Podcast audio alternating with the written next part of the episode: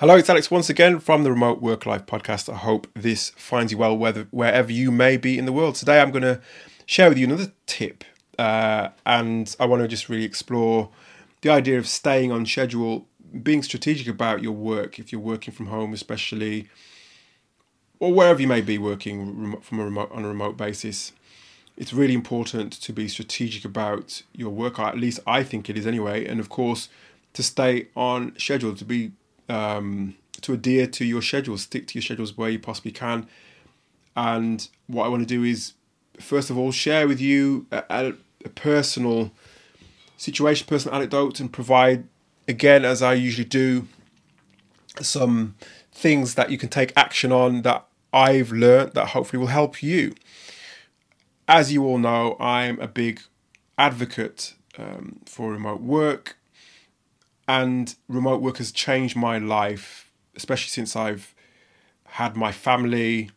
It's changed the way I work. It's helped me to work more effectively, I have to say. And I know for certain that I work at my best when I'm able to not just work remotely, but able to have be empowered to control how I work. So, again, when I first transitioned into remote work, I struggled to maintain balance. In fact, I struggled with lots of things. Balance was just one of those things. Another one of those things I struggled with was routine.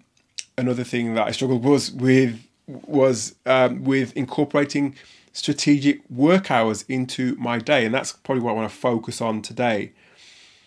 And again, what I used to do was I would just take work as it came. So, for example, if there was an email that I needed to answer, I'd answer it there and then. I didn't necessarily think about whether it was something that I needed to answer there and then or not. I would just answer it.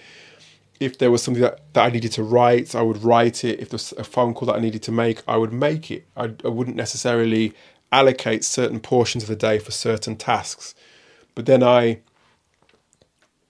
realize I don't know how I, I think it's probably from speaking to other people. I, I, tend to do that a lot. I speak to lots of other, not just remote workers, but people who are, you know, productive. For example, not just on a remote basis. Spoke to them, wanted to understand how they did it. There was times when my my work life was bleeding into my personal life, so I knew that at that point I just had to make a change and like I said, that's how I understood I needed to make a change, and that's why I began to find different ways of working. One of those things was having new routines, which I've spoken about in previous episodes. But one key thing that turned things around for me was being strategic about my work hours and identifying my most productive times of the day and scheduling my most challenging tasks during those periods. So the things that I didn't necessarily um, enjoy that much. So writing detailed documents was something that I would normally do in the morning. For example, that was when I w- was at my most creative. My, my brain was at its its best when I things were flowing. So I tend to to write detailed things during during the morning, and then I realize as well that if I mix things up a bit and then took a break. You know, once I'd had my focus time writing whatever it was I was writing, I'd then move on something like making the phone calls that I needed to make in the afternoon because that helped me to sort of be a bit more physical and a bit more animated and it kind of woke me up after after a heavy lunch for example but um, phone calls for the the afternoon again it depends what type of phone call as well if I was making um, a sales call it may be a, a different time than if I was making uh, a follow up call, for example. So again, I was strategic about when I made my sales calls. I was strategic about when I made my follow up calls. Um, that would be for a certain portion of the day. And the things that I perhaps enjoyed the most of all, I would leave towards the tail end of the day, when perhaps I was at my least, um, at my least uh, active and my, my my least sort of functional, I suppose. And that, those sorts of things would inspire me to to carry on and finish the, the things that I needed to do. But that's how I found my my method of of getting getting more things done is by being strategic about uh, my my work hours and what I was doing at those particular hours. And of course, incorporating breaks was key for me as well. Something that I didn't do first and foremost at the beginning. That was really important. And of course, as always, that physical activity that I, that I speak about often on different uh, episodes as well.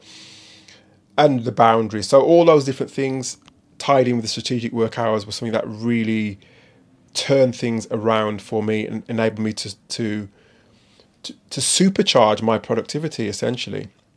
But this was all because I was able to learn from others as well. So I was, I'm grateful to all those conversations that I've had with my fellow remote workers and those who don't work remotely, those who who understand productivity. I, am really grateful to have the, have had those conversations to help me to uh, to build a better balance and to to boost my own productivity as well. So, what I'd say by staying on schedule and being strategic about your work hours, you can experience, I think, increased productivity. You can experience a better balance. You can experience better well-being as well as I think from from being strategic with with what you're doing when you're working from home or working wherever you are working from on a remote basis. And it's essential to treat, as I always say, treat remote work as profession, you know, as the same level of professionalism as you would a traditional office role, if if not more.